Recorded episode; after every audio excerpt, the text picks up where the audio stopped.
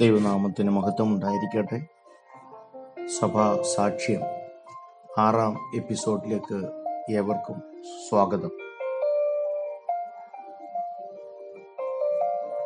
ഒന്നാം ലോകമഹായുദ്ധത്തിന് ശേഷം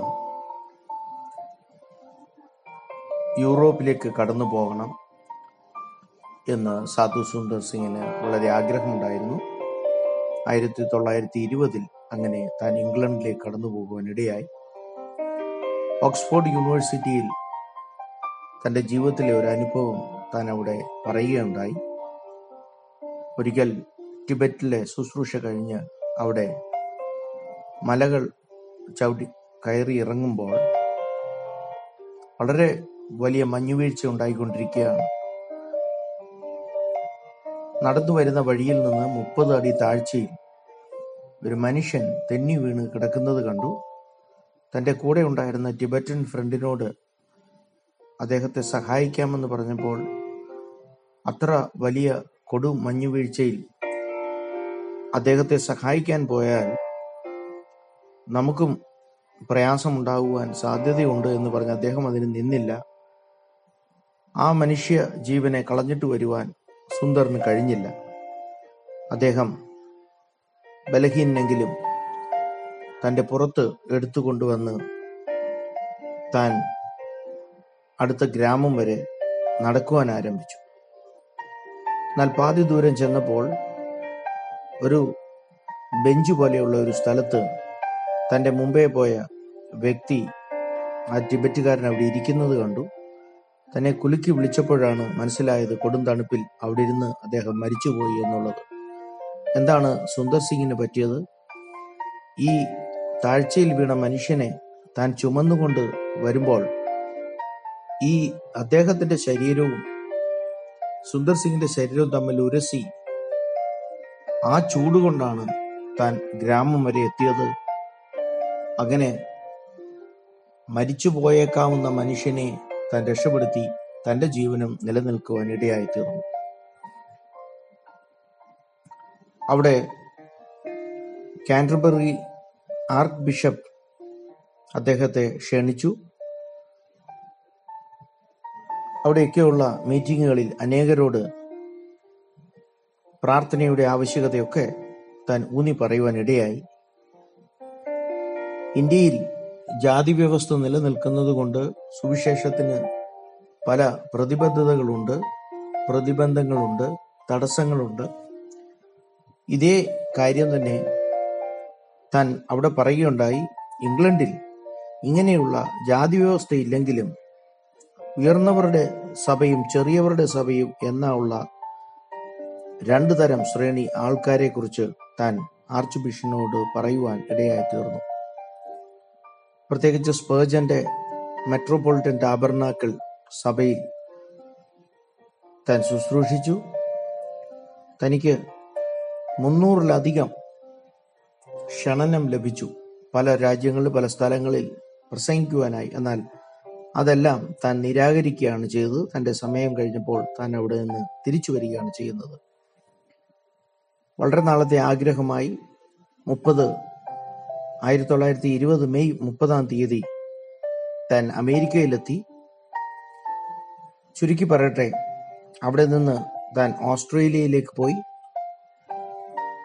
അമേരിക്കയിലെ ഡോളറുകളിൽ വി ബിലീവ് ഇൻ ഗോഡ് എന്ന് ഡോളറിൽ എഴുതിയിട്ടുണ്ടെങ്കിലും വി ട്രസ്റ്റ് ഇൻ ഗോഡ് എന്ന് എഴുതിയിട്ടുണ്ടെങ്കിലും അവരോട് തുറന്നു പറഞ്ഞു അത് മാറ്റി എഴുതണം വി ട്രസ്റ്റ് ഇൻ ഡോളർ എന്ന് നിങ്ങൾ എഴുതണം എന്ന് സാധു സുന്ദർ സിംഗ് അവരോട് പറയുവാൻ ഇടയായി തീർന്നു ഹൃദയത്തിലേക്ക് ആഴ്ന്നിറങ്ങുന്ന വാക്കുകൾ. ആയിരത്തി തൊള്ളായിരത്തി ഇരുപത്തി ഒന്നിൽ ആയിരത്തി തൊള്ളായിരത്തി ഇരുപത് ഏപ്രിൽ താൻ ഓസ്ട്രേലിയയിലും സിഡ്നി ഓസ്ട്രേലിയയിലെ സിഡ്നിയിലെത്തി. അവിടെ നിന്ന് താൻ ഭാരതത്തിലേക്ക് തിരിച്ചു വന്നു. ആയിരത്തി തൊള്ളായിരത്തി ഇരുപത്തി ഒന്നിൽ വീണ്ടും താൻ ടിബറ്റിലേക്ക് കടന്നുപോയി. മിസ്റ്റർ റൈറ്റ് അദ്ദേഹത്തിനോട് കൂടെ ഉണ്ടായിരുന്നു പക്ഷേ തന്റെ ആരോഗ്യം കുറഞ്ഞത് കാരണം മിസ്റ്റർ റൈറ്റ് തിരിച്ച് ഷിംലയിലേക്ക് തിരിച്ചു വന്നു. എന്നാൽ ഒരു ടിബറ്റൻ ക്രിസ്ത്യാനിയും കൂടെ കൂട്ടി അദ്ദേഹം ടിബറ്റിൽ പോയി. എന്നാൽ അധികം നാൾ അവിടെ നിൽക്കുവാൻ കഴിഞ്ഞില്ല. ഇന്ത്യയിലേക്കുള്ള റോഡുകളെല്ലാം അടയ്ക്കുന്നത് കൊണ്ട് വളരെ വേഗം താൻ മടങ്ങി വരുവാൻ ഇടയായി തീർന്നു പലരും വചനം വളരെ ശ്രദ്ധയോടെ ആ പ്രാവശ്യം കേൾക്കുവാൻ ഇടയായി. ചില സന്യാസിമാർ ഇവർ കൊടുത്ത ട്രാക്റ്റുകളൊക്കെ വാങ്ങിച്ച് ഞങ്ങൾ ഇത് വായിച്ചു കൊള്ളാമെന്ന് പറയുവാൻ ഇടയായി. അവിടുത്തെ ഒരു സംഭവം പറഞ്ഞ് ഞാൻ ഇത് നിർത്തട്ടെ. ഒരിക്കൽ കൊള്ളക്കാർ ടിബറ്റിലെ ഏറ്റവും വലിയ പ്രയാസം വഴിയാത്രക്കാരാണെന്ന് തോന്നുന്ന കൊള്ളക്കാരുണ്ട്. അവിടുത്തെ പ്രത്യേകമായ അവിടുത്തെ കാളകൾ അല്ലെങ്കിൽ യാക്ക് അവിടുത്തെ ഒരു പ്രത്യേക മൃഗമാണ്. അത് ആക്രമിക്കുവാൻ സാധ്യതകളുണ്ട്. ബ്ലഡ് വലിച്ചു കുടിക്കുന്ന ചെന്നായ്ക്കൾ ഇതൊക്കെ ടിബറ്റിലെ വലിയ പ്രതിസന്ധികളാണ്. അങ്ങനെ ഒരു ദിവസം ഈ കൊള്ളക്കാർ ഇവരെ ഒരു ഒരു യാക്ക് ഈ മൃഗം ഇത് പിന്നെ ഈ സാധു സുന്ദർ സിംഗിനെ ഇടിക്കാനായിട്ട് വന്നു. അടുത്തെങ്ങും മരങ്ങളോ ഒന്നുമില്ല. ഒരു പാറ പോലെ കണ്ടു താൻ അവിടെ വലിഞ്ഞു കയറി. താൻ ബഹളം വെച്ചപ്പോൾ പലരും ഓടിക്കൂടി അവരെ രക്ഷപ്പെടുത്തുവാൻ ഇടയായി തീർന്നു. എന്നാൽ അതിനടുത്തുള്ള ഒരു ഗുഹയിൽ കുറെ കൊള്ളക്കാരുണ്ടായിരുന്നു. ഈ സുന്ദർ സിംഗിനെയും തന്റെ കൂട്ടുകാരനെയും കൊള്ളക്കാർ അവരുടെ ഗുഹയിലേക്ക് കൊണ്ടുപോയി. അവരുടെ കയ്യിലുണ്ടായിരുന്ന എല്ലാം വാങ്ങിച്ചു. ജീവൻ മാത്രം തിരിച്ചു കിട്ടി. എന്നാൽ അവിടുന്ന് വരുന്നതിന് മുന്നമേ സുന്ദർ സിംഗ് സധൈര്യം അവരോട് സുവിശേഷം അറിയിച്ചു. കുറച്ചു കഴിഞ്ഞ് അവർ പിടിച്ചു പറിച്ച സാധനങ്ങളെല്ലാം അവർക്ക് തിരിച്ചു നൽകുവാൻ ഇടയായി. അത് മാത്രമല്ല അവരുണ്ടാക്കിയ ചായയും കുടിച്ചിട്ട് പോകണം എന്നവർ നിർബന്ധിക്കുവാൻ ഇടയായി തീർന്നു. ശത്രുക്കളുടെ മുൻപാകെ മേശയൊരുക്കുന്ന ഒരു ദൈവമുണ്ട് എന്ന് അവർക്ക് മനസ്സിലായി. എന്നാൽ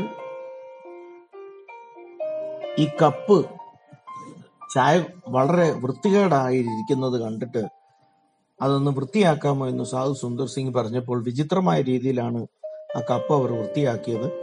അതിലെ കൊള്ളക്കാരുടെ നേതാവ് തന്റെ നാക്കുകൊണ്ട് ആ അഴുക്കെല്ലാം തുടച്ചു കൊടുത്തു. തനിക്ക് വീണ്ടും കുടിക്കുവാൻ പറ്റാതെ വളരെ ബുദ്ധിമുട്ടി. അവർ ചായ കൊടുത്തതിന്റെ അകത്ത് ആ ചായ കൊണ്ട് അദ്ദേഹം കഴുകി രണ്ടാമത് ചായ കുടിച്ചു എന്നാണ് തന്റെ ആത്മകഥയിൽ നമുക്ക് മനസ്സിലാക്കുവാൻ കഴിയുന്നത്. കുറച്ചു നാൾക്ക് ശേഷം താൻ ഭാരതത്തിലേക്ക് തിരിച്ചു വന്നു. വീണ്ടും ഒരു വലിയ യാത്രയ്ക്ക് മറ്റ് രാജ്യങ്ങളിലേക്ക് താൻ കടന്നു പോവുകയാണ്. സ്വിറ്റ്സർലാൻഡിൽ കടന്നു പോകണം എന്ന് താൻ ആഗ്രഹിച്ചു. എന്നാൽ അതിനു മുമ്പ് മഹാത്മാഗാന്ധിയെ ക്ഷണിച്ചതിനാൽ അദ്ദേഹത്തെ കാണുവാനായി പോയി. എന്തുകൊണ്ടാണ് ക്രിസ്ത്യാനിയായി മാറിയെന്ന് അതിനുള്ള സാഹചര്യമൊക്കെ ചോദിച്ചു. കാരണം പലരും സാമ്പത്തികമായും സാമൂഹികപരമായ കാരണങ്ങളാലാണ് മാറുന്നത്. എന്നാൽ സാധു സുന്ദർ സിംഗിന്റെ സാക്ഷ്യം കേട്ട് മഹാത്മാഗാന്ധി ആശ്ചര്യപ്പെട്ടു. അടുത്ത ദിവസം രാവിലത്തെ മെഡിറ്റേഷനിൽ ധ്യാനത്തിൽ തന്റെ സാക്ഷ്യം പങ്കുവയ്ക്കണം ആശ്രമത്തിലുള്ള എല്ലാവരെയും കേൾപ്പിക്കണം എന്ന് മഹാത്മാഗാന്ധി തന്നെ നിർബന്ധിക്കുവാൻ ഇടയായി തീർന്നു എന്നാൽ പിൽക്കാലത്ത് മഹാത്മാഗാന്ധിയുടെ ഓട്ടോബയോഗ്രഫി വായിച്ച് അദ്ദേഹം ദൈവത്തെ കണ്ടില്ല എന്നുള്ള അവസ്ഥ മനസ്സിലാക്കി സാധു സുന്ദർ സിംഗ് വളരെ നിരാശനായി അദ്ദേഹത്തിന് വേണ്ടി പ്രാർത്ഥിക്കുമായിരുന്നു. ആയിരത്തി തൊള്ളായിരത്തി ഇരുപത്തിരണ്ട് ജനുവരിയിൽ താൻ പാലസ്റ്റീനിലേക്ക് കടന്നുപോയി. ചുരുക്കി പറയട്ടെ ആയിരത്തി തൊള്ളായിരത്തി ഇരുപത്തിരണ്ട് February Switzerland April Germany Sweden Norway Denmark Holland ഈ രാജ്യങ്ങളെല്ലാം ദൈവം അദ്ദേഹത്തെ കൊണ്ടുപോയി വലിയ ശുശ്രൂഷകൾ ചെയ്തു. സമയത്തിന്റെ ഭാവം മൂലം ഞാൻ അതിലേക്ക് കടക്കുന്നില്ല. ഈ നീണ്ട യാത്രകൾ കഴിഞ്ഞ് താൻ വളരെ ക്ഷീണിതനായി. താൻ ഭാരതത്തിലേക്ക് മടങ്ങി വരുമ്പോൾ തന്റെ പിതാവ് തന്റെ സ്ഥലവും ബാങ്കിലുള്ള പൈസകളെല്ലാം ഇദ്ദേഹത്തിന്റെ പേരിൽ വിൽപത്രം എഴുതുവാൻ ആഗ്രഹിച്ചു. എന്നാൽ അതിലൊന്നും താൻ ആകർഷിക്കപ്പെട്ടില്ല. തന്റെ ചില നിയോഗങ്ങൾക്ക് വേണ്ടി കുറച്ച് പൈസ മാത്രം എടുത്ത് ബാക്കിയെല്ലാം തന്റെ സഹോദരന് താൻ കൊടുക്കുകയാണ് ചെയ്യുന്നത്. അതിനുശേഷം ഏപ്രിൽ ആയിരത്തി തൊള്ളായിരത്തി ഇരുപത്തി മൂന്നിൽ തന്റെ പിതാവ് ഇഹലോകവാസം വെടിഞ്ഞു. വീണ്ടും തനിക്ക് എങ്ങനെയെങ്കിലും ടിബറ്റിലേക്ക് കടന്നു പോകണം എന്ന് തനിക്ക് വളരെ ആഗ്രഹമുണ്ടായി. ആയിരത്തി തൊള്ളായിരത്തി ഇരുപത്തി മൂന്നിൽ താൻ കടന്നുപോയി. ചില നാളുകൾ തന്റെ യാതൊരു വിവരങ്ങളും കേൾക്കാതിരുന്നു കഴിഞ്ഞപ്പോൾ സാധു സുന്ദർ സിംഗ് കൊല്ലപ്പെട്ടു എന്നൊരു വാർത്ത താൻ അറിയുവാനിടയായി തീർന്നു. എന്നാൽ തിരിച്ച് താൻ മടങ്ങി വളരെ വേഗം ഷിമിലയിലേക്ക് മടങ്ങി വന്നു. വളരെ ക്ഷീണിതനായിരുന്നു.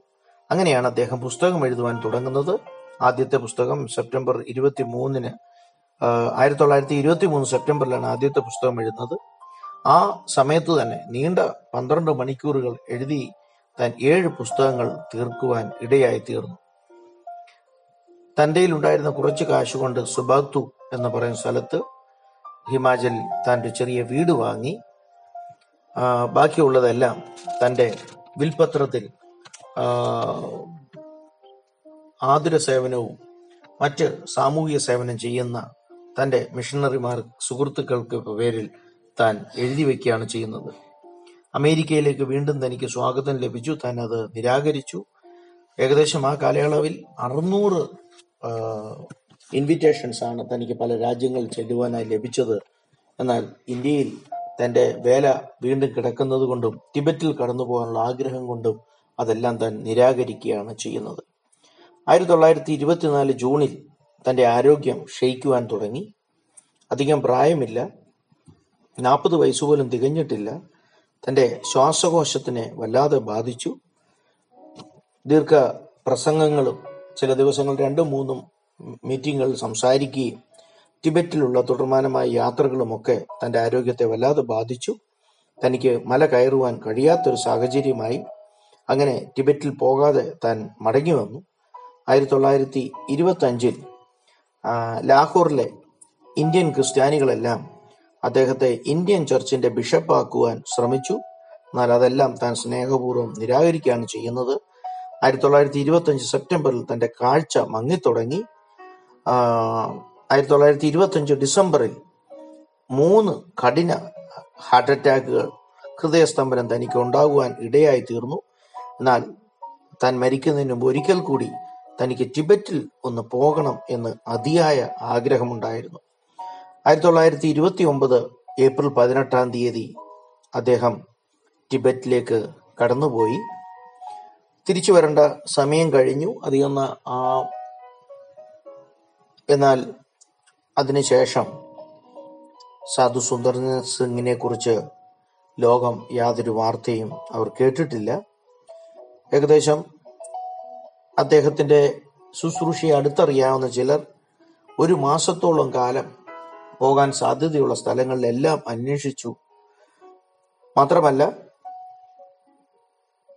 ഗവൺമെന്റും അവരുടെ ഓഫീസേഴ്സിനെ ഓഫീഷ്യൽസിനെ അയച്ച് ടിബറ്റിലും മറ്റു സ്ഥലങ്ങളിലുമുള്ള പിൽഗ്രിംസ് രജിസ്റ്ററൊക്കെ എന്താണ് സാധ്യത എന്ത് സംഭവിച്ചു എന്ന് അറിയുവാനായി അവരും അന്വേഷിച്ചു.